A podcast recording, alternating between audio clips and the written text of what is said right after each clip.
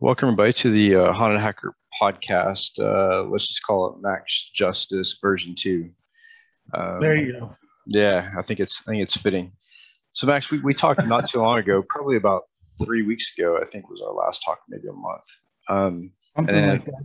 Yeah, and then uh, we were missed each other on the uh, anniversary, the long, long anniversary episode that was like 16 hours. It's crazy. Right. Um, but yeah, hell of a night. Yeah, yeah, it was a great night.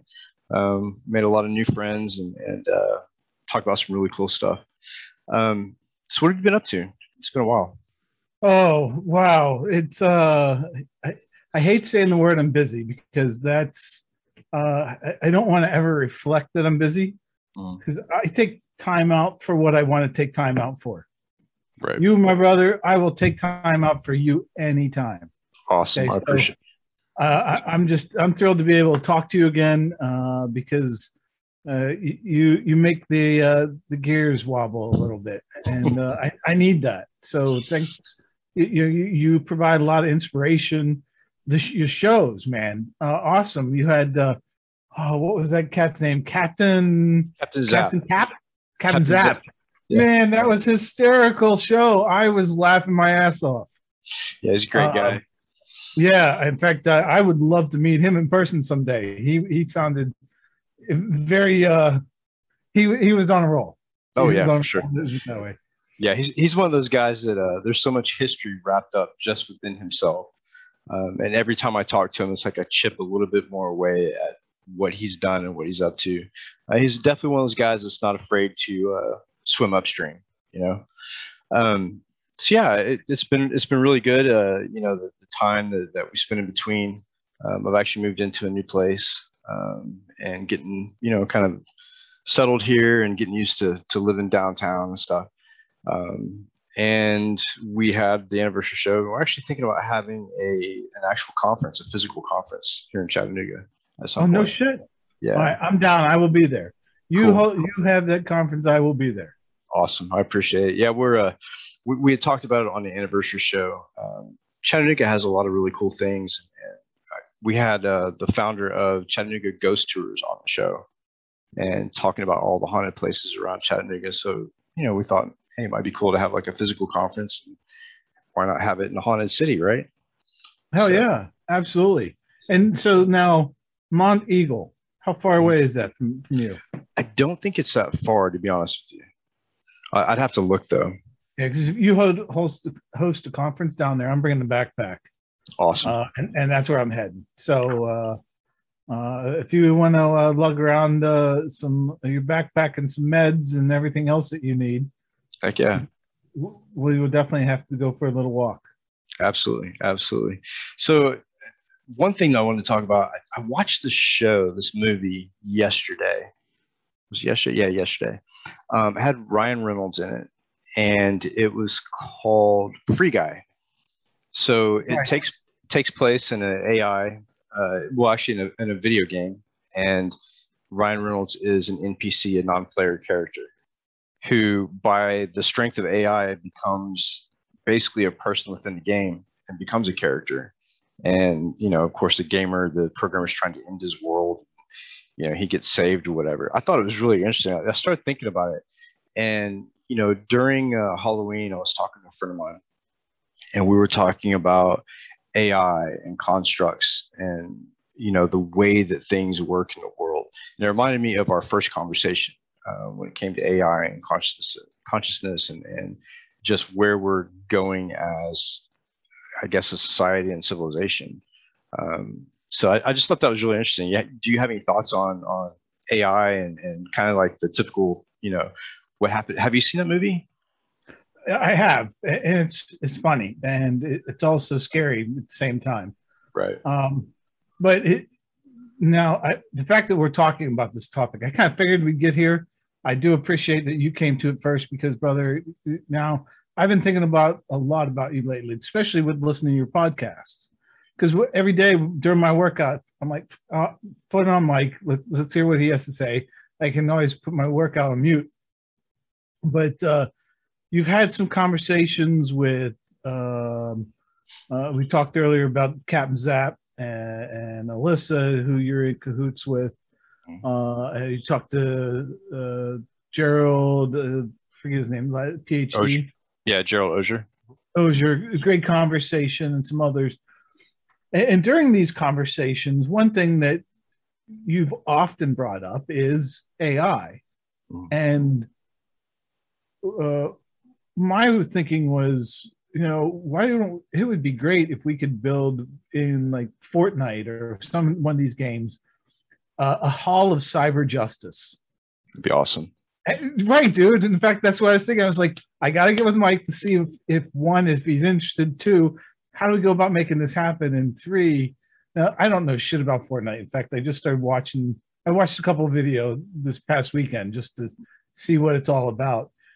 Did you know that esports they are bringing in more revenue than the NFL, NHL, uh, the World Soccer League, and a couple others? You Yep. roll them all together, and they still don't even compare to what the, the revenue that esports is generating. Exactly. It's it's phenomenal. I watched a um, documentary on one of the sports teams on esports, one of the gaming teams, and I believe one of the individuals on that team that, that formed the team was making like over a million dollars a year, and that slays me. Playing a video game of all things. Right. So one of the things that we had like as a plan, I was in Europe and I was in the hospital. I was pretty sick. Uh, had a lot of free time on my hands, so I started thinking about not having like a CTF, but kind of like a cyber battle, and and have like a, you know a, battlefield, a cyber battlefield, just like they do on esports, but have it in sort of a, a hacking realm and, and bring it to life. Um, and showing you know the competition back and forth, the exploits being being thrown at each other, and, and how they defend against it. You know, so, sort of like a CTF, sort of like a cyber range, um, but make it competitive. Uh, that idea is still there, but I kind of put to rest for a while. while I was trying to to build what I have now. Um, but I think it would be really awesome to to to have some kind of foothold in the gaming industry, whether it be in Fortnite or even Minecraft. Um, I know a lot of younger kids play Minecraft. Right. If you could build just a simple piece into Minecraft that helps spread cyber awareness among the users, it would be phenomenal. Yeah, because those kids are spending 8, 10, 14 hours a day, sometimes even more, online playing these games, and they're not thinking anything about cybersecurity. And then they get to a level where they start bringing in all this revenue. Well, you and I both know, hey, easy targets, right? Exactly. So, you know, if we could build some kind of uh, hall of cyber justice or whatever the heck we're going to call this thing, and, and collectively go in there, like initially as a team, go in there, quickly build it up, boom, boom, boom, to show, hey, look, we are much stronger collectively, and Right. and, and kind of have that start the message.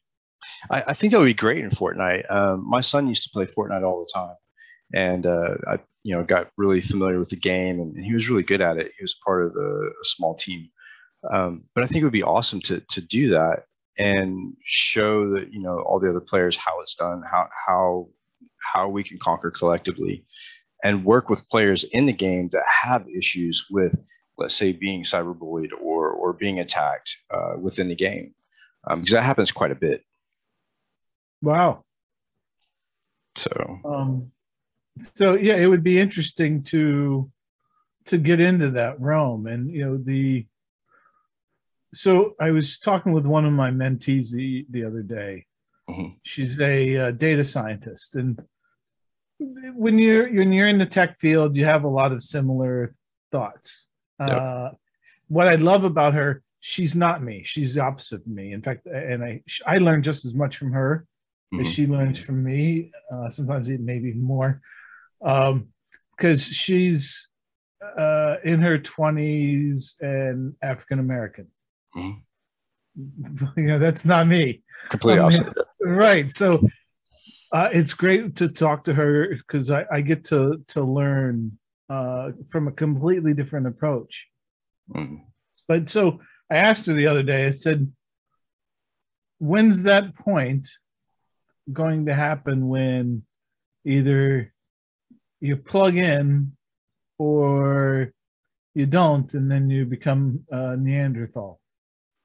Uh, at some point in time, where and you we even, uh, I think you made a comment about that mm-hmm. being scary uh, on yeah. LinkedIn, and but it's going to happen, and it's mm-hmm. going to happen in our lifetime, and it's only a matter of time till we take this this thing and make it so small enough that we can just kind of connect with it, uh, much like we do with Bluetooth. Mm-hmm. So she thinks we're 30 years away. I think we're more uh, about 15 yeah. 20. Yeah. Um, because that last piece is going to come quick. Yeah. Just yeah. like life expectancy, we're on this path and we're kind of moving along, and all of a sudden starts curving up, curving up, boom. Well, that's what's going to happen with this AI moment. It's going to sneak up on everybody, even those who are aware, and they're going to be like, "Huh, we can do that now." Yeah, exactly. And and I think with Elon Musk and Neuralink, I think that provides uh, a vehicle to get there quicker. Um, but I, you know, I've talked to other people about it as well, and you know, I'm not sure who would be the right person to bring that that type of connectivity to the world. Um, I know it can't be the government uh, because nobody will trust it. We see that with the vaccination. With the vaccination, nobody trusts the government, and if the government comes to us and says, "Hey, we can connect you with AI," nobody's going to go that route. Um, so it has to be somebody that that that's a pioneer in their field. It has to be somebody that you know doesn't have that dark shadow. Um, but I think I think you're right. I think it's close. I think we're we're looking at probably 15, 20 years max. Um, especially when you look at at, at the the progress that Elon Musk has already made with that concept. It's amazing. Yeah, yeah, and boy, there's not much that he doesn't put his hands on that isn't amazing. Exactly. Uh, the boring tunnel's not so damn boring. Yeah, I think I think trust is going to be the biggest factor when it comes to AI being brought to the market. It can't be big tech. It can't be Microsoft. It can't be the Googles. Um, it can't be any large tech company. It's got to be somebody who is not already in a position of power. I think. Um, because like I said, the first thing that's going to happen when you bring it to market, if it's one of those conglomerates or if it's the government, is going to be distrust immediately, and nobody's going to go for it. Um, you know, I, I, already work with sort of, I, I don't want to say AI, but but close enough. Um, with the biomed tech that I have in my chest, it can determine based on the heart rate how many beats it needs to insert into my rhythm.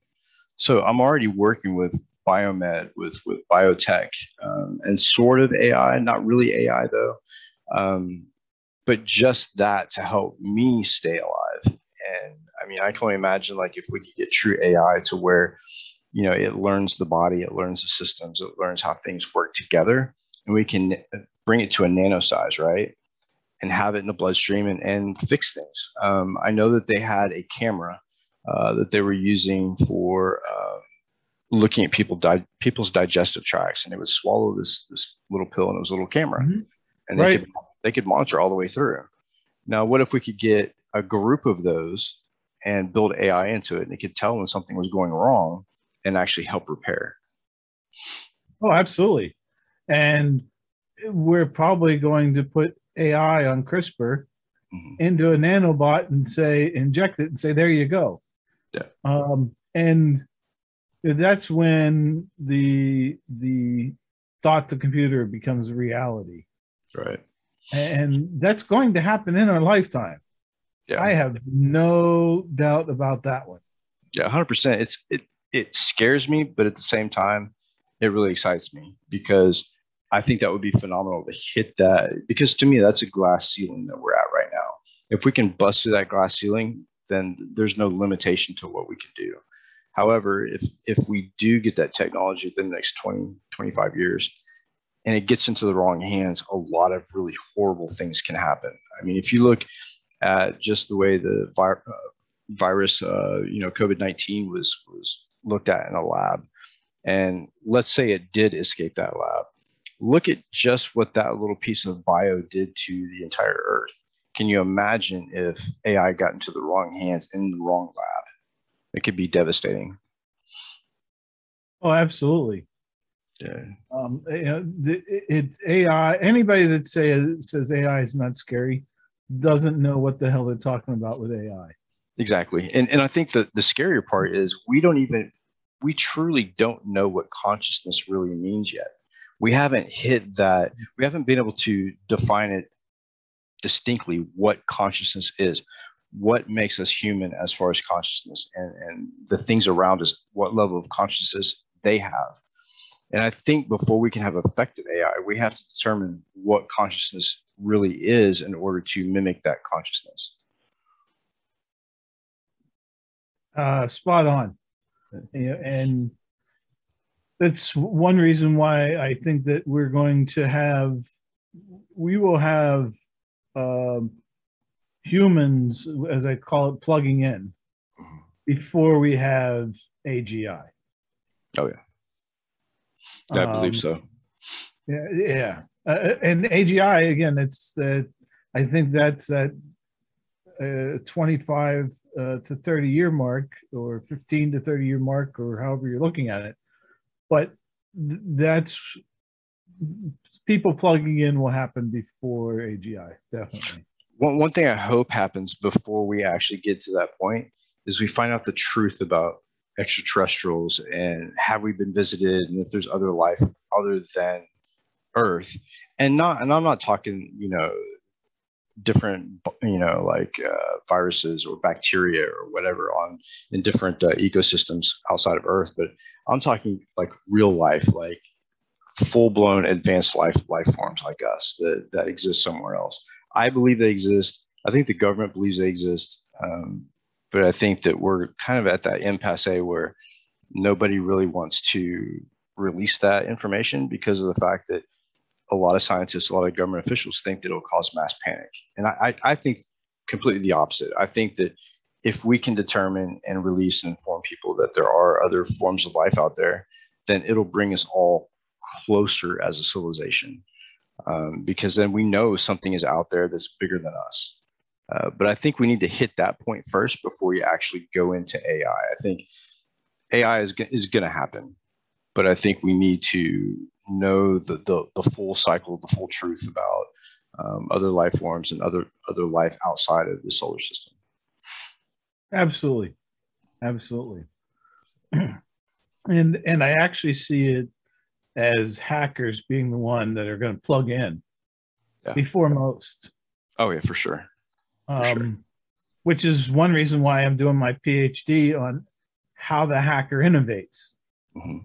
because I think that it's going to be the hacker going in, throw me in the briar patch. I mean, 30 years from now, I'm going to be almost 80. Mm-hmm. Uh, no, I will be over 80. the um, the quality of life, you know, it starts degrading at that at the, about that time. Mm-hmm. And uh, you know, with by that time, I will have like fifty plus years of cyber under my belt, and be like, yeah, sure, plug me in. So uh, for me, it, it's going to come right at that time where my body starts saying, uh, if I want to continue living, mm. I got to get the take the uh, red pill. Yep. And there, there's a movie about that actually. Who's in that movie? Was it Johnny Depp that plays that movie? Um, he's a scientist. He dies. He gets put into. Oh yeah. Yeah, and that that yeah, was, was kind of movie. Yeah, yeah, it was a great movie. Um, that was kind of my thought. You know, originally I wanted to have burial sea like most Navy uh, personnel have um, that used to have, but I started thinking about it. I'd much rather be cremated than having my ashes put into an Ethernet cable. That way, I'm always part of the stream. You know, who knows? You know, maybe at some point, I, there was another film that I watched on Netflix. Um, was about this place where when people pass away, they get uploaded to this environment, this cloud, um, and they they continue existing in this other area you know they use ai they use uh, like a, a, map of their brain and they put it into uh, the cloud and they still continue and it's like a, a, whole environment but i think you know for the people that will still be living like if they lose a loved one i think at some point we're going to get to where we can take their personality and embed it into AI. And so really it's like they're they're still there, but not really there. Like, you know, you, you still have the the same personality, you can see the same images, but they're just, you know, they're gone. Right. Uh, I think that's coming too. There's there's a lot of really exciting things that can come with AI, um, as long as it's handled correctly, and I think it'll come when when we're ready for it. Because right now, as as just as Americans, we're definitely not ready for AI. Uh, we can't even get a government to function in one direction, let alone you know release AI to the public or to the government. It should be it could be disastrous too. Yeah, before we get AI, some other big global event, I don't know what, but something big will happen before we get to AI. Yeah. And that's really going to, it'll be like a 9 11 moment and it'll push everybody into AI. Yeah. You want to live? In. Yeah. it'll be like the vaccine again. Um, which exactly. Yeah. Which scares me. Um, so that's one thing I wanted to touch on. So the vaccine uh, was created very fast, very rapidly to help stop a pandemic, a global pandemic. Um, and I, I, saw on somebody's, I think it was their social media profile, but they had a video, and she played two parts. She played the person who got the vaccine herself, and then she played herself, the person that didn't want to get the vaccine. And they were fighting back and forth about the legitimacy of the vaccine, and oh, well, you got it, so you should be okay if I don't get it. And then the, you know, her other person says, no, no, no, you need to get to protect everybody else.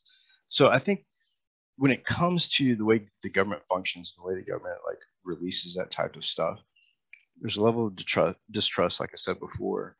Um, but I really thought that that was a moment when the pandemic hit. I thought that was a moment that was going to bring the globe closer together and mm. all of us working towards the same goal. But if you so notice, push us farther apart.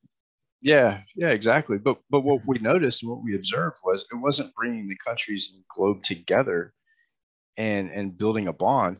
No, they were fighting over the vaccine and who's going to come out with it first to make that money. It wasn't about people; it was about money.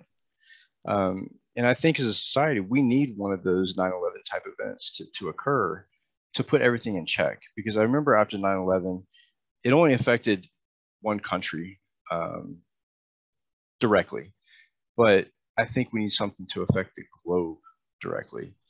That way we can all come together. But you know, it, it's sad that we have to have something like that to, to bring us together. Um, but I think you're right. I think an event like that will bring on a new era post that event. Uh, hopefully, it'll be a positive era. Yeah, yeah, and I hope it's not from somebody hacking into the water or the electricity or any of the other critical infrastructures. Exactly. But uh, no, actually, um, I, and just for anybody out there in the world, I'm not uh, asking for violence, although I am a Marine. So I'm not asking for people to go out and take over the country, but I, I really think it's going to take something to that level. Oh yeah. That's going to have to that that's going to be the difference. Yeah.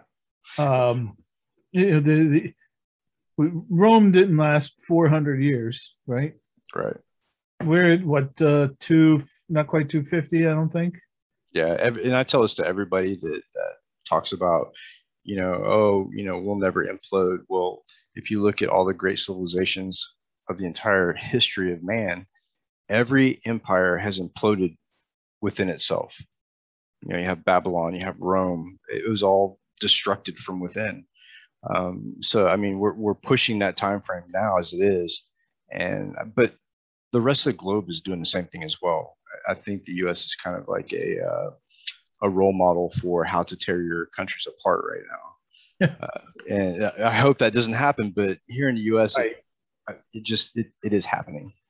Oh yeah. Now, the one thing that we have going for us is that you also you brought up a, a, a point about the U.S. and I think that this is a point that's actually happening worldwide. Is we are turning our youngsters into wimps. Yeah. Oh God. Yeah. Worldwide, and it doesn't you know the Korea, you go to Korea, the the, the old timers are saying the same thing. You go to uh, China, guaranteed they're saying eh, pussies or however they say that in English yeah. or in Chinese. Yep. But I don't know anyone from any country that doesn't have the same sentiment. We we, we have weakened our um, uh, our species. Yeah. Uh, eh, you know, it, unfortunately, this cancel culture is it's part of that. Yes, I was just about to say what's leading the charge in this, in this weakening of, of our country and our children is that whole cancel culture. You know, I I do believe that you know if something's offensive, let's address it. Let's talk about it. Let's get it out in the open.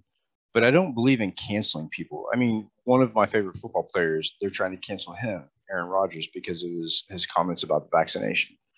Um, and everything is overly politically correct right now. I think, um, and I, I don't know what solves that. You know, I really don't. I, I don't know if it's if it's such a bad thing because when you look at Darwinism, right, and you look at survival of the fittest, we know that if we do have one of those events, those world-changing events, the snowflakes will melt; they'll be gone. And I know which side of that border, uh, that ocean I'm on. Exactly. So, I mean, we're going to have left the people, the strong, and the people who have thick skin and who don't mind, you know, people erecting things, you know, to, to their liking. You don't have to right. like it, but you can't erase history either.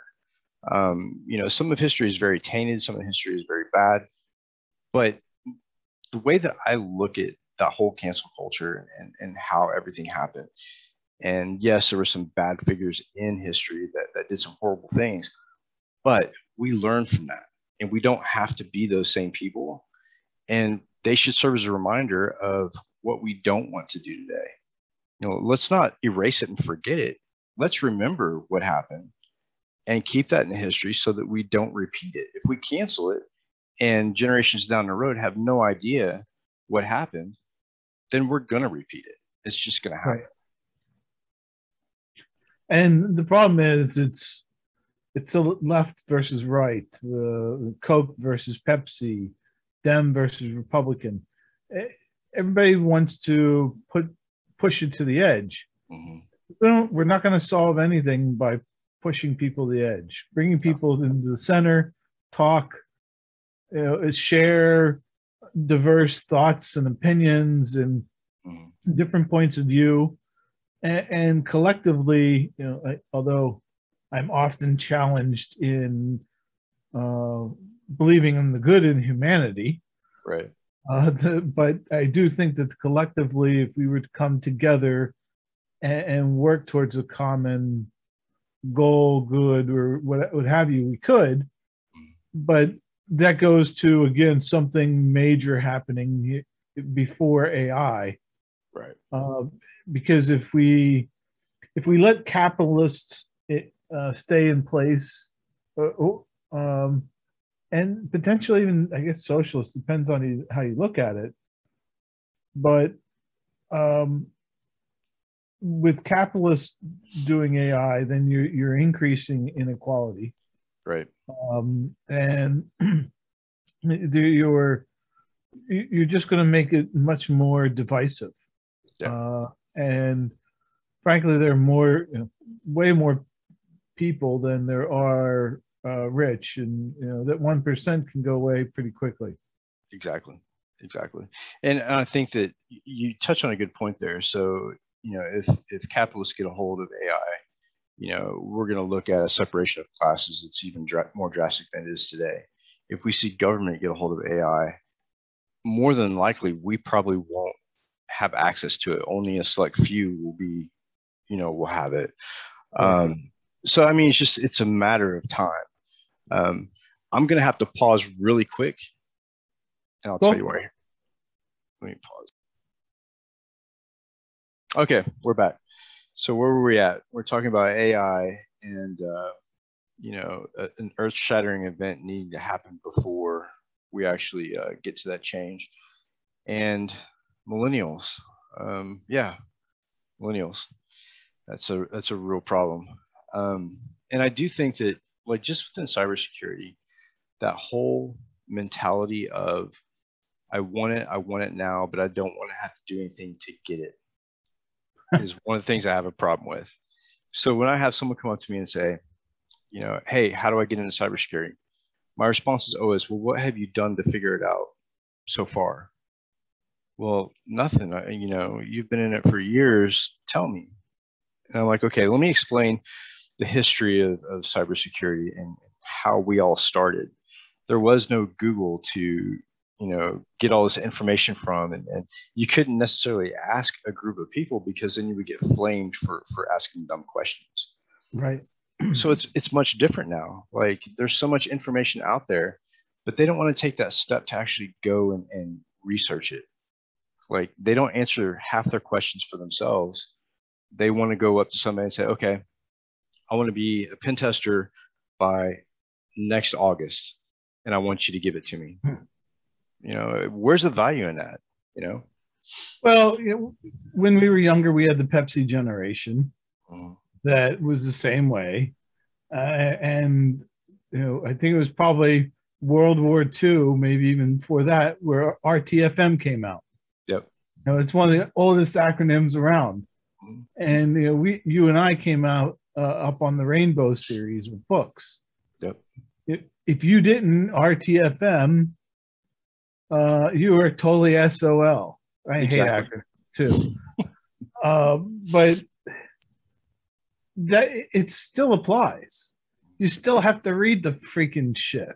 Mm-hmm. I, I, I can't tell people enough. so if you're going to come into the cyber field, you better like to learn. Because that's all you do is learn and you read and you learn and you read and you try. You learn, you read, you fail, you try, and fail again and you got to like to fail because you're going to do it a lot. Oh yeah, for sure. And like just building stuff, right? So I didn't jump into Windows. I didn't like dive into Windows and take it apart and figure out how it works and all that good stuff. I went straight to Linux where I could build services and I could I could create web servers and, and FTP servers. Um, it wasn't that easy with with Windows, but what I realized was it that with Linux it wasn't easy to build those, I think it was more enjoyable because I don't know how many times I would set something up and the service would crash, or I would have to go through the config file line by line and figure out where certain things needed to be. But now, even with with software development, everything is prepackaged now, and and there's not a need for for people to be really in depth in systems unless you're in cybersecurity.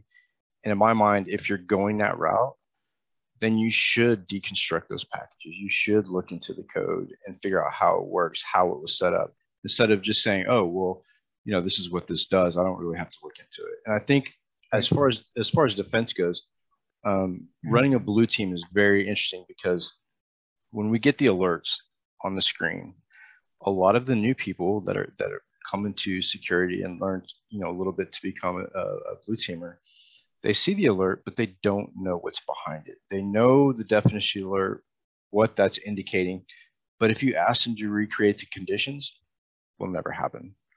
Um, and I, th- I think that goes back to you know the the industry as a whole. Um, you know, and and just the way we learn is a little bit different now as well. Uh, yeah, the the new math. Oh God, dude. Oh. dude, that's so painful. My son used to come home from school with with these oh. uh, math problems, and I would give him the answers. I'd be like, you know, this is how you get this, but I don't know what your teacher's doing here. And he's like, I don't either, but we have the right answer. I'm like, yeah, that's the right answer. He would go to school and come back upset, crying because he failed the, the paper, and all the right answers were there. And I was like, what? How how, how did you fail? Just because well, of the process you used? Yes, because oh, we did. That's so wrong. Yeah, and it, it really hurt his feelings too, because he has Asperger's and he deals with a lot of that stuff. And for him to fail at something when he knows that he was right was super hard for him to digest. Um, it was hard for me to digest. I actually called up the teacher and I was like, "What are you doing here? Like, I don't, I don't get this." She goes, "Well, he didn't use the the right operation." I said, "Okay, does the operation really matter that much if he has a, the right answer? You know, he thinks differently than you do, and he thinks Right. differently than I do. You can't hold him to that same method. If he has the answer, cool, let him go. Well, that's because our public school education system sucks, and they're they're training robots. They're not training people to think. Exactly. Heaven forbid you you think in education. Well, and another thing too, I was talking to Kevin Thomas on the podcast the other night, and we were talking about education and learning, and you know, being well balanced, well rounded, and how different uh, principles and different types of subjects play into cybersecurity, like literature and art and creativity. And one point that I brought up that that I've been thinking a lot about since we were on the podcast was the fact that when you go to college, and even elementary and middle school and high school, you take a wide variety of courses to get to where you need to go to get that graduation or, that diploma. Now, what, why in cybersecurity do we say, okay, here's your certification, here's your graduation certificate from this program, but all you've studied is exactly what we want you to know in that very niche area? Why don't we have like a cybersecurity school that you're required to take all the courses? learn how to be creative, learn how to look at language because language plays into operating systems, which plays into cybersecurity. But we're so micro focused on just the technology or just red team, blue team aspect of it and not giving a full education. Mm.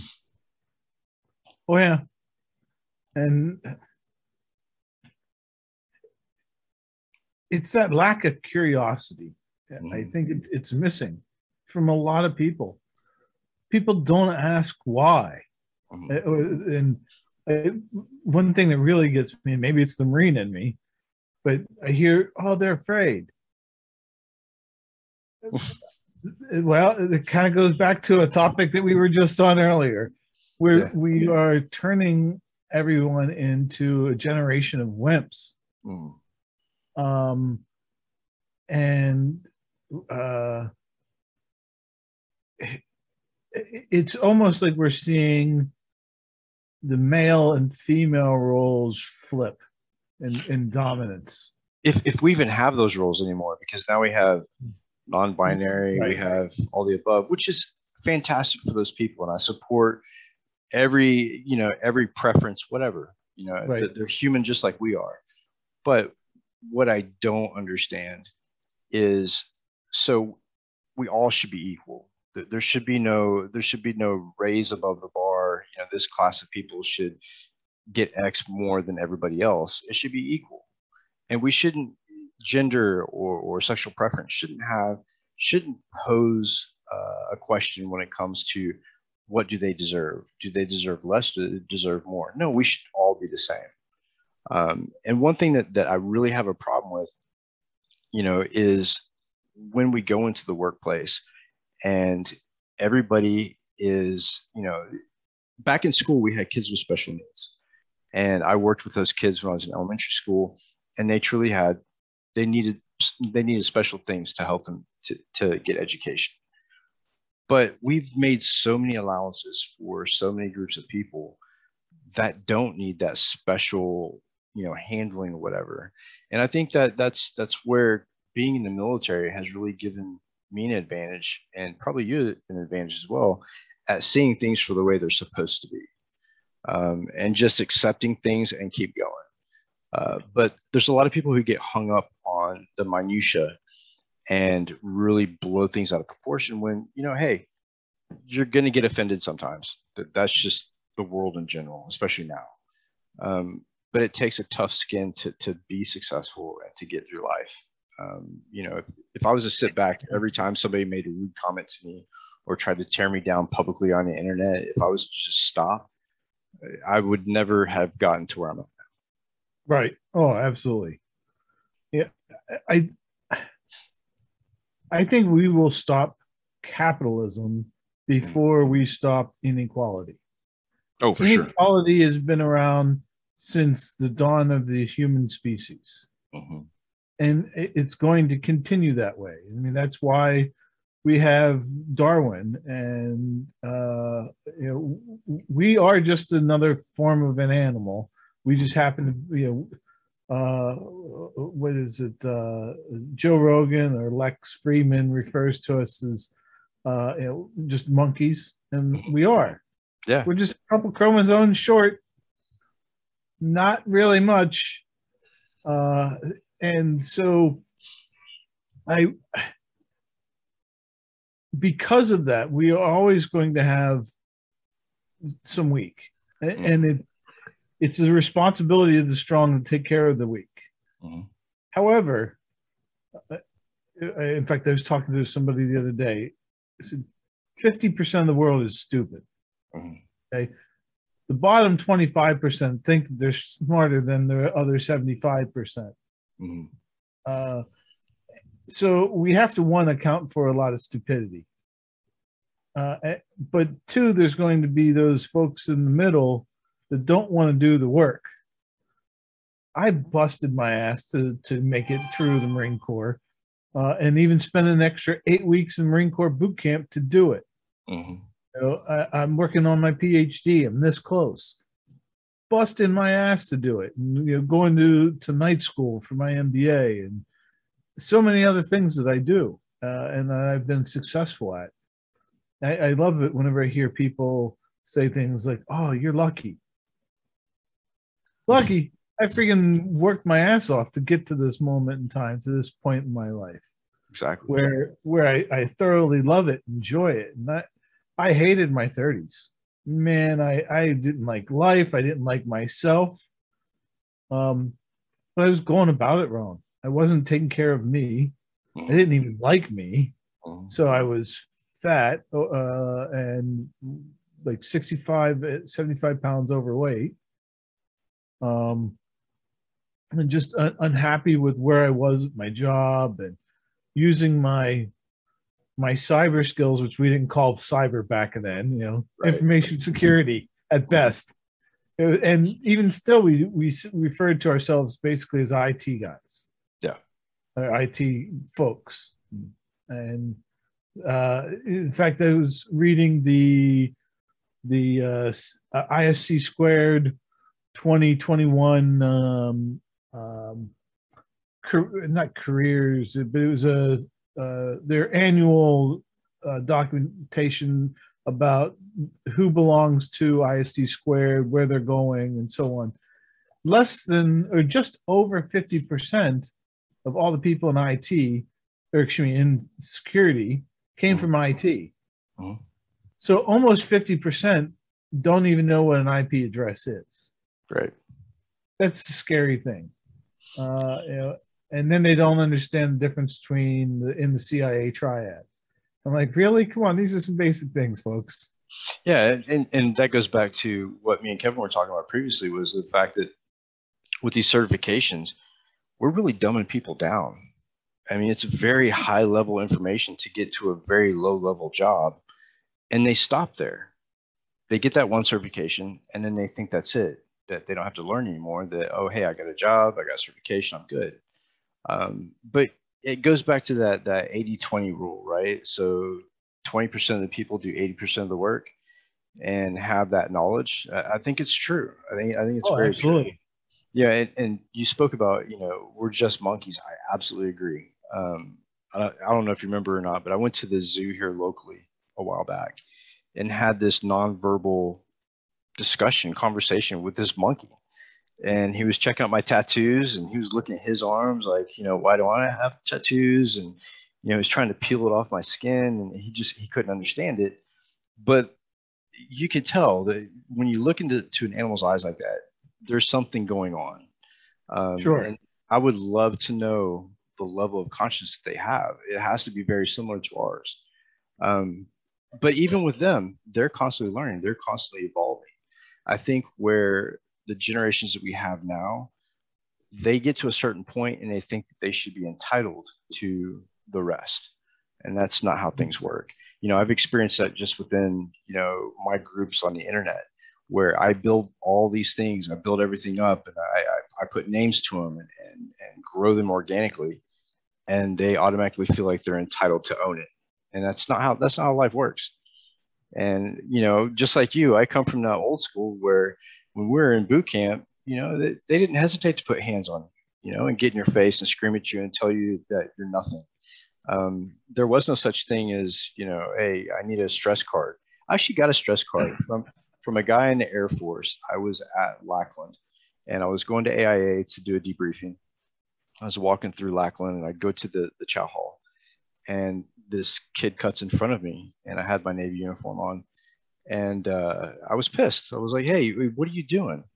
Well, uh, uh, I need a I need a break, and I'm like, I haven't even said anything yet. He pulls out a, he, a literal card, a stress card, and hands it to me, to where I can't converse with him for like 15 minutes. I was like, "What the shit is this?" What? Yeah, the Navy had them too, stress cards. Well, I heard about them, but I never actually yes heard you know them in use. So yes, it was very legit, and I, I thought, what is our military coming to if they're giving kids a, a mental stress break with a stress card? Like, if you're in battle, they're not going to hand you a card. You're just going to wave that card for a second. Everybody's going to stop. correct. You know, we're just we're we're training and bringing up a generation that if we leave everything in their hands, it's probably going to end up crumbling. Um, and I hate to be the one to say that, but I'm just being honest from what I've seen. Yes, we do have a very strong military. Don't misquote me on that. Um, but we do have individuals that don't make it through those trainings in the military and don't make it through the military that are very soft and can't conform. Um, right. But we don't we don't push people to do that anymore. We don't make people no. conform. We we give allowances now. And, pe- and people need a push. Yeah. Yeah. A big push too. Because uh, let's face it, the Homo sapien race is lazy. Mm. Anytime they get to plop their ass in front of the TV and tune out the rest of the world, guess what they're going to do? Exactly. Um, not everyone, but a large majority. Yep. You know, they people don't want to think. They don't want to research. They won't want. They don't want to to really learn or be well informed. They uh, you know, they want it all pushed to them, but don't push them. yeah. Well, it goes back to like we were talking about the electronic gadgets and, and the technology, and we put iPads and, and technology in the hands of two year olds, and they get addicted to that screen from a very young age. And so now everybody, all these kids growing up, that they look at things that they want, but they expect it to be handed to them, just like everything else was. Right. So we've made them electronic dependent. Um, you know, and it's funny looking at other parents and, you know, spending time with other people who have kids and looking at how different the kids are when they go outside and they actually oh, spend time having a good time, as opposed to how frustrated they get inside with the electronics. It right. actually it actually breeds the anger, disruption, and aggression because you know they play these games, they get frustrated, you know, they melt down. The mentality is completely changing. I think the way that people process information uh, just in the past 10, 15 years, it's changing drastically. Oh yeah. Yeah, you you probably weren't a data driven person. No. Nowadays, my guess is you want to see the data. Right. Because right. it influences your decisions. Absolutely. 20 years ago, people didn't think like that. Mm-hmm. You know, some did, but very few. Yeah. Uh, and now I I'm much more likely to take a little slower pace than react because chances are you're going to see the inverse sine wave happen. Mm-hmm. and I, I prefer not to react until I've seen the inverse sine wave. Yeah, absolutely. You know, and when and, it comes, and 9 11 is a perfect example where we didn't. Yeah, 100%. We reacted uh, and the immediately, screwed, immediately screwed, screwed everybody. Yeah, immediately. I remember after the first plane hit the building, and I was staying at my parents' house. I was between seasons at Yellowstone. It hit the building. My mom called me and I turned on the TV and I saw the second plane hitting the building. And she's like, I don't know, you know, I don't know what's going on. This is crazy. Uh, I knew exactly what it was when I saw it. Mm-hmm. And because there had been chatter about this for a long time. Um, and immediately I went and reenlisted in the military. But do you think that we'd actually get that response from kids that are old enough to go into the military now if we had that same event happen? Probably not. No. And I think that's, you know, we're, we're, we're catering to a generation that wants everything that we have, but they don't want to work for it and they don't want to put themselves forward for it. You know, it's all about being siloed, being protected by their devices and stuff. Um, I just think that the psychology of, of people is changing as well. Uh, and that goes for the whole human race. Um, when I was in Europe, and this is, this is really strange. So I, I had never experienced these things until I went to Europe. And when I went to a fast food restaurant and I would order something that would be, you know, filling here in the US, but when it came to me, it was like half the size. Oh yeah. It, literally half the size. And there wasn't half the sugar in the drinks because there's a sugar tax. And kids weren't allowed to go buy energy drinks. And I'm thinking to myself, wait a minute, why are we not doing that in the US? Why is that not happening? and I, I start seeing the politics and everything play out on TV during the election. I was still overseas, and you know, especially when the pandemic hit and everybody was on spring break down in Florida on the beaches, and everybody in Europe is like, these people are crazy. Like literally, people from other countries watching U.S. function, it's like a nightmare, and getting that, getting that, I guess, observation from outside. You know, it's like stepping out of yourself and looking back in and I think a lot of kids also don't have exposure to other cultures um, where they can see the mm-hmm. differences. And I think that, you know, that's, that's in decline as well, you know, because everybody's taking staycations and, you know, all the virus and pandemic. And then on top of that, the economy just sucks right now. Mm. Uh, so I think we're going to see a, a big deterioration, not only of like social behaviors, but also mentality. Um, and that's another thing with kids is that with all of the functions of the internet, all of the technology, we are breeding kids who don't know how to interact socially. Take the take the device away from them; they don't know what the hell to do. Yeah, Super yeah, uh, and I uh, I purposely don't take my leash, my my tether, uh, places if I don't have to. Right. And that tells me oh, you were here. It's like three o'clock in the morning. No, I wasn't. I didn't go anywhere. You know, it's funny uh, you say that too, because like Google, Google will send you an email every once in a while and say, these are the places you visited over the past 30 days. Right. Like, do, do you really want a conglomerate like Google to, to monitor where you go every day? Like, I don't know. Well, you know, so you know, this is in fact one thing I think about a lot. I I, I definitely don't want to be monitored. Mm but I've never had to wear glasses before until the last couple years. my I had eagle eye. I I could no fog, no haze, no nothing. I could see clearly. And my eyes are deteriorating. Mm-hmm. And I'm so looking forward to the day I can take that uh, injection of nanobots, squeeze it in there, and let them go to town and restore my vision. Yeah, exactly. Well, as soon as I do that, basically that's the day that I'm plugged in mm-hmm. because now somebody's going to be watching everything that I'm watching.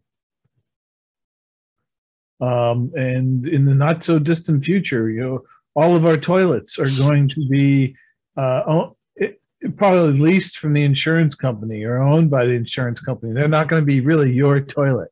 Right. Uh, and if you don't have one, well, guess what? You're not getting insurance. And I just pray that they don't outsource the tech support for those toys to another country. yeah, I, I, totally see that. And, and, just like you, the past couple of years, like I take off my glasses now and I literally can't see. And mm. from being in the military, I literally can't hear. So it's like right. everything's falling apart. And I'm thinking to myself, it would be nice to have that technology to bring that back. But with every advancement comes a payment. So that technology, that advancement, yeah, it's great and everything. But guess what? Now you have people that can surveil and have control of that technology and could potentially turn it against you. I mean, look at my pacemaker. It's from Medtronic, right? There's been vulnerabilities come out about my specific pacemaker. And those advancements in technology come with a price to pay. It's not something that's just given to us. Um, and you know, you get the attackers, right? So let's say we get to a point of AI, we get to the point of nanobots in your body, and let's say as an attacker, I decide to take something over, you could take over a whole human. I mean, that's just correct. It, it blows my mind just to think that way. So you know the uh, when there's an invasion between China and the U.S., hmm. it's basically the invasion of the bodies. Exactly, exactly. And that's another thing too. I don't understand. Like I've been watching the news pretty closely over the past month or so, and this whole supply chain issue and shipping issue, and ships are just hanging out in the water and not delivering goods. I don't understand for life of me. I don't understand where that problem is coming from. Mm. It, it, just and, and, it's it's not just one place in the world; it's everywhere, everywhere. in the world. Caspian Sea has uh, a floating island of all of these tankers mm-hmm. uh, that are together because some I forget who it was, Turkey or somebody stopped taking oil from um, uh, Australia, mm-hmm. and so now you have these tankers that are stuck out there floating in sea for four to six months, and they're running out of power, running out of food, rations, you name it. Um, and that's just one of the many challenges that are in front of us. Or people are learning that our our supply chains were international and we're not going to be successful if we think that we can have that model operating at even 50%. Exactly. And I think the whole pandemic has kind of put the earth on a different tilt and everybody has just kind of gone like mad is the way it looks because you know mm-hmm. the supply chain has not changed over the years it's, it's it's still the same supply chain but now all of a sudden we have all this distrust among countries and among people and the financial issues between certain countries and it's just like everybody who who is nobody basically every citizen is paying for this political bullshit and upheaval and the distrust we're the ones taking the hit for it um, you know and the I, I think that like you said the for us to get to a, a comfortable point we're going to need to hit a rock bottom somewhere I don't mm-hmm. think 9/11 was a true rock bottom. Um, nope. I, I, think that sent us on a war path that was probably unneeded at that time. Um, but as a veteran, you know, I, I always I always go back to I'll do anything for my country, and the way that they played the emotions from 9/11, it made me feel as if I had an obligation. Um, when in reality, what happened has been going on for decades. Um, oh yeah with that region.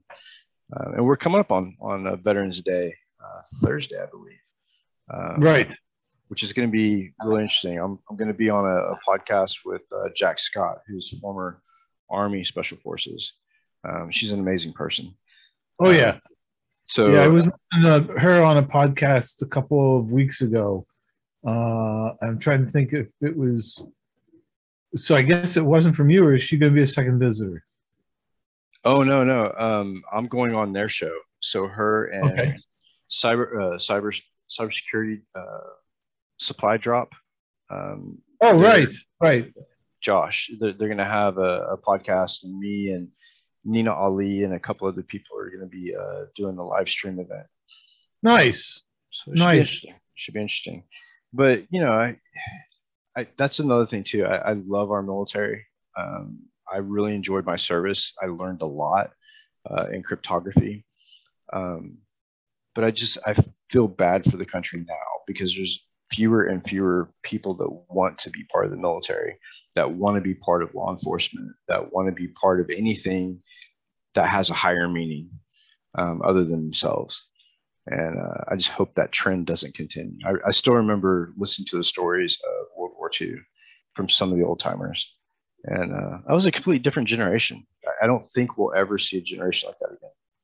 No, no, and one of the reasons why you know, the the silent era, they they didn't they never understood a world of abundance. Mm-hmm.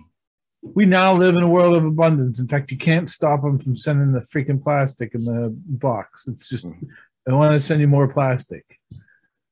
Um, so we we'll we'll never go backwards, and that's I, I don't understand why people are having a hard time with that. Like uh, when the pandemic hit, Mhm. people were like, "I want to go back to normal." Sorry, it's not how the world works. Nothing goes back to normal. No, this isn't Faith. normal. Correct. Let's get real. So you all, all realize that we we have the same reality in front of us. This is not Donald Trump speaking. This is reality talking. Yep. Uh, your world changed. Let's deal with it. Suck it up. Put on your big boy, big girl britches, Mm, uh, and, and make something of it. Yep, hundred percent. You know, that's what uh, there's a lot of complaints nowadays about the one percent making all this money uh, during the pandemic. Most of it really wasn't any fault of their own. I mean, Jeff Bezos built a hell of an empire with Amazon, set himself up just right for something like Oh. this. Absolutely.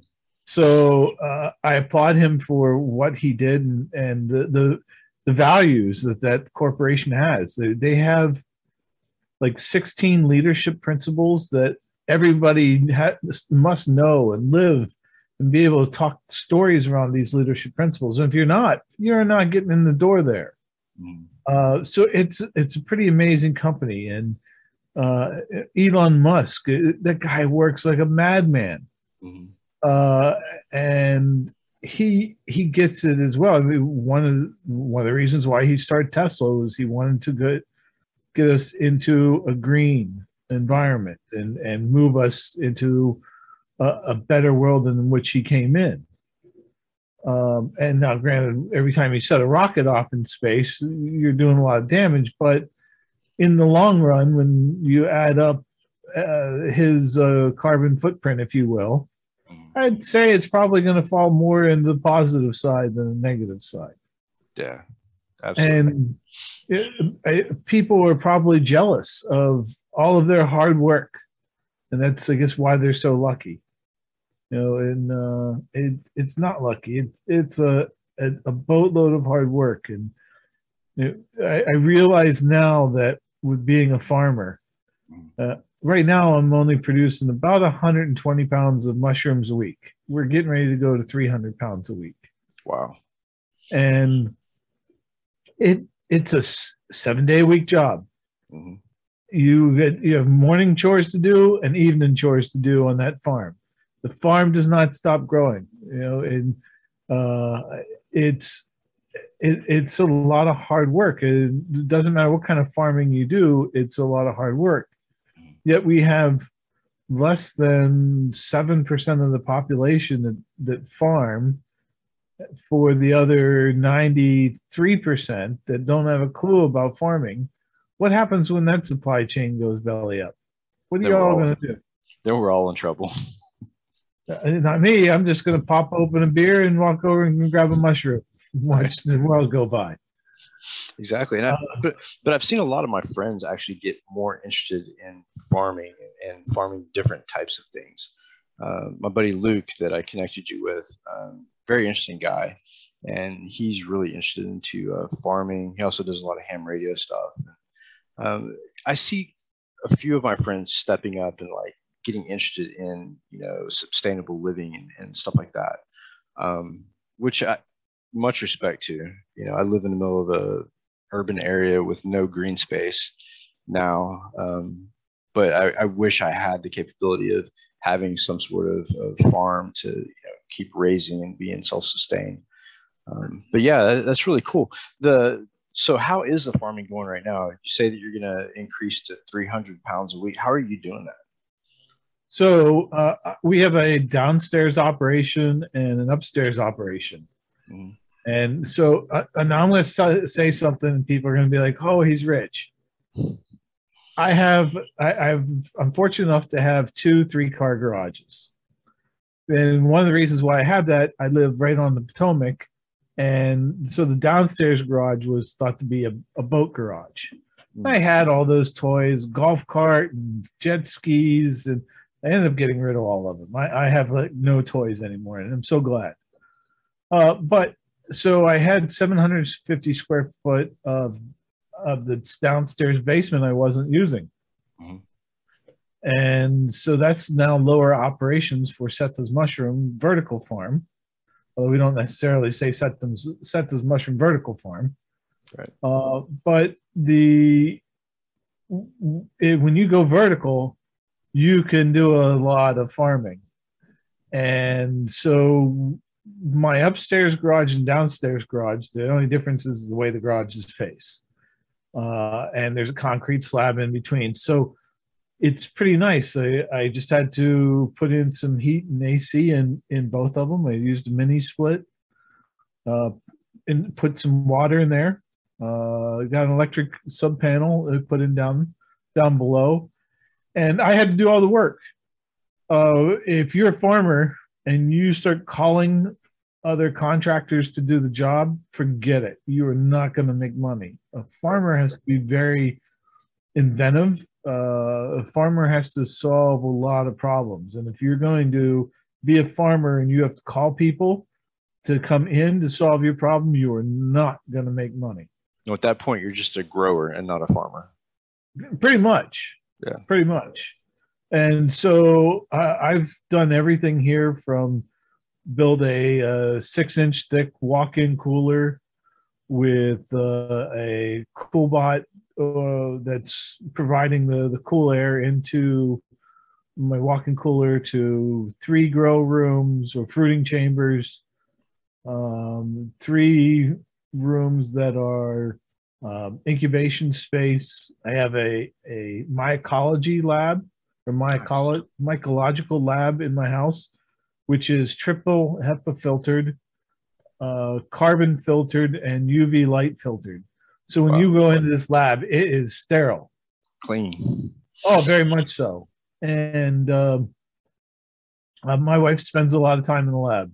Uh, and really, this this farm, it's more of a prototype Mhm. because being a farmer is not the end game. Although it's really nice for a tax break. Thank Right. you, Republicans. Thank you, Democrats. But one of the reasons why I love being a farmer is lots of tax breaks. Um, so that kind of helps. In fact, if you look at Bill Gates, he's one of the largest farm owners in the in the in the U.S. And the biggest Uh, contributor to the uh, International Seed Bank. Correct. Mhm. Correct. So when people say you, there used to be an old saying, "How do you make a million dollars when you're a farmer?" Start with a million dollars. Right. That's no longer the case. Uh, now, granted, I don't want to get to be this big, massive monstrosity uh, uh, that is uh, harming mushrooms, which Right. joke. But uh, I do what I the intent is. I want to make packing material, sustainable packing material, and I'm going to do that with mycelium. That's and awesome. mycelium is is the stage before the fruited body of the mushroom. Mhm. So I have to learn all of the other process, putting the substrate together, mixing the substrate, understanding which substrate's best for that species of mycelium, Mhm. uh, taking it in the lab, inoculating it. Now, here's the only difference. Once it's fully colonized, whatever it's in, if I was going to make packing material, I'm going to go heat it up and dry it in a kiln Mhm. if I want to eat it, then I'm going to go put it into a fruiting chamber and watch the fruited mushroom come up, uh, come up. Mhm. That's really the only difference. Uh, in addition to that, there are other things that you can make. Like they're making reishi leather. Mhm. Come to find out, it's stronger than cowhide. Really? Oh yeah, Wow. and uh, Adidas is even getting into it. They're making shoes made out of mycelia. I actually have a pair of shoes that was made out of hemp. So it looks like they're, you know, the shoe manufacturers and Adidas actually made that shoe as well. Um, Right. It was made strictly out of hemp. So I'm seeing a lot of like clothing manufacturers and, and all different types of, you know, industries that are using those natural forms of, of materials to create things. Correct. and then I want to be able to take uh, the, the mycelia and then turn it into uh, a liquid because at some point it'll be hardened. But I want to turn it into 3D print material. If you ever notice, most 3D printers nowadays, people are putting little plastic strands through it. Okay.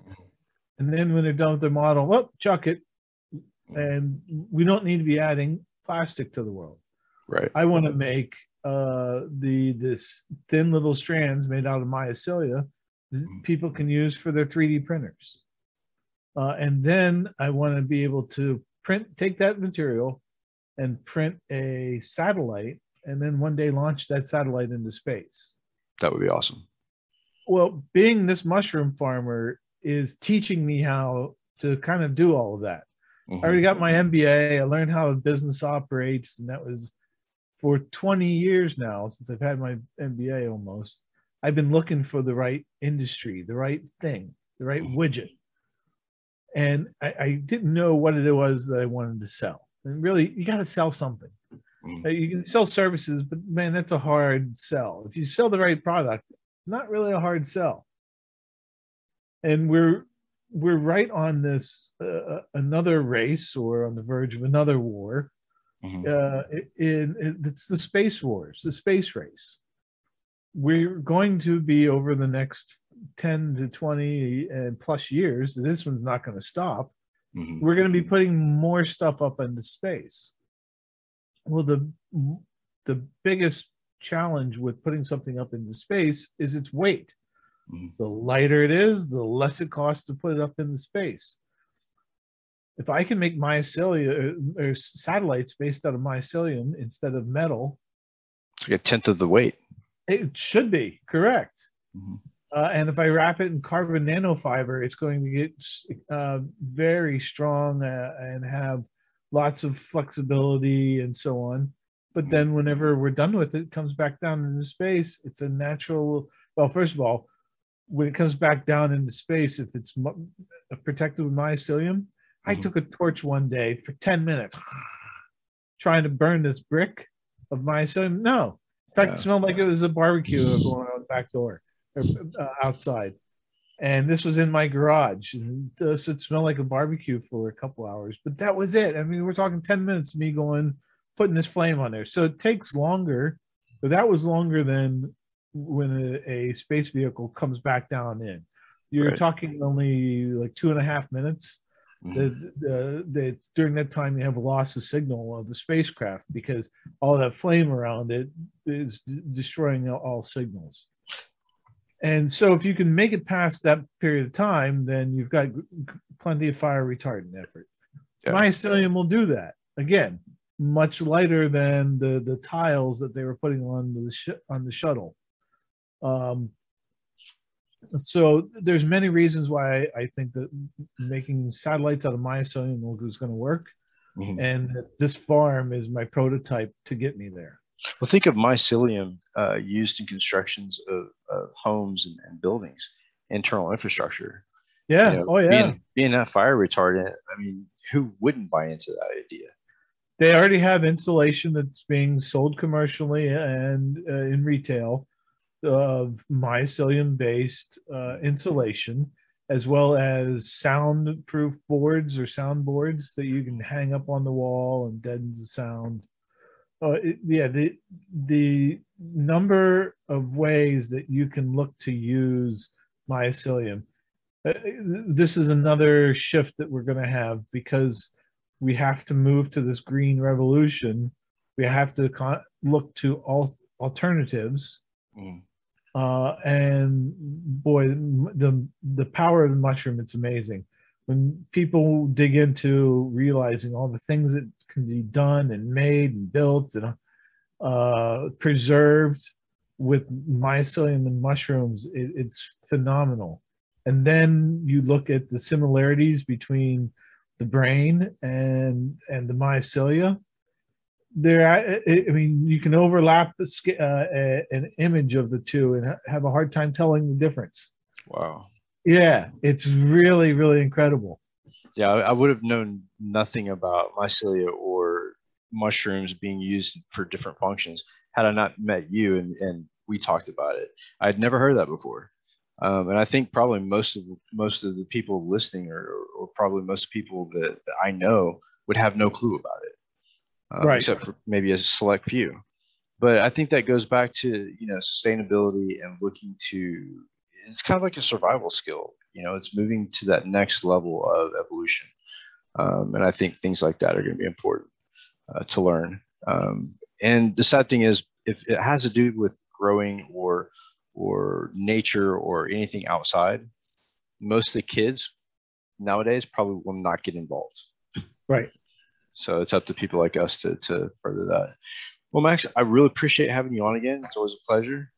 And uh, we'll have to do a, a podcast, you and I, and uh, co-host, and you know we'll bring somebody on and, and have our own discussion, have kind of like a roundtable. Would you love go for it, that? Absolutely. Uh, in fact, uh, uh, let's plan on sooner than later. Absolutely, and maybe we'll we'll bring Luke on, and uh, you guys can talk about mushroom farming as well. Hell yeah. Absolutely. I think it'd be a great conversation. Cyber Uh, and mushrooms. I'm, I'm tired of hearing about bees and cybersecurity. It's time to hear about mushrooms and cyber. Hundred percent, hundred percent. Well, is there any last words or any questions before we uh, sign off? Uh, Mike, I appreciate what you're doing. I always love uh, your shows. Keep knocking them out because uh, I, I got to work out and it's a perfect way for me to learn and work out at the same time. So Awesome. thanks. I really appreciate it. Awesome, and thanks again for for being a friend and coming on the show. I, I enjoyed every time. Absolutely, man. With that, I'll uh, I'll sign off, and uh, I'll see you guys soon. Thanks, Max.